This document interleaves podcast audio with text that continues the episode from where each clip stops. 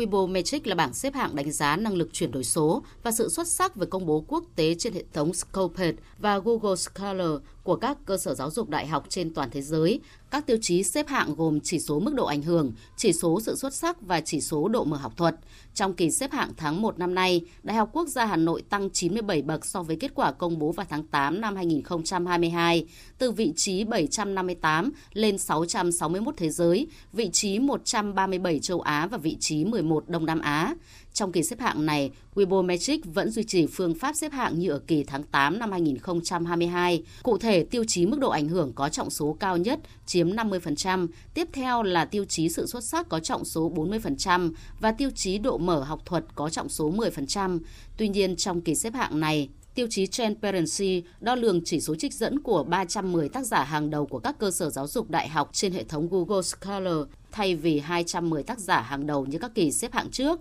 Cũng trong kỳ xếp hạng này, sự gia tăng vượt bậc của tiêu chí mức độ ảnh hưởng từ xếp hạng 656 ở tháng 8 năm 2022 lên hạng 431 ở tháng 1 năm 2023 đã có thể thấy sự gia tăng trong phạm vi ảnh hưởng của hệ thống tài nguyên số trực tuyến và website Đại học Quốc gia Hà Nội không chỉ đối với cộng đồng học thuật trong nước và quốc tế mà còn đang tác động mạnh tới toàn xã hội.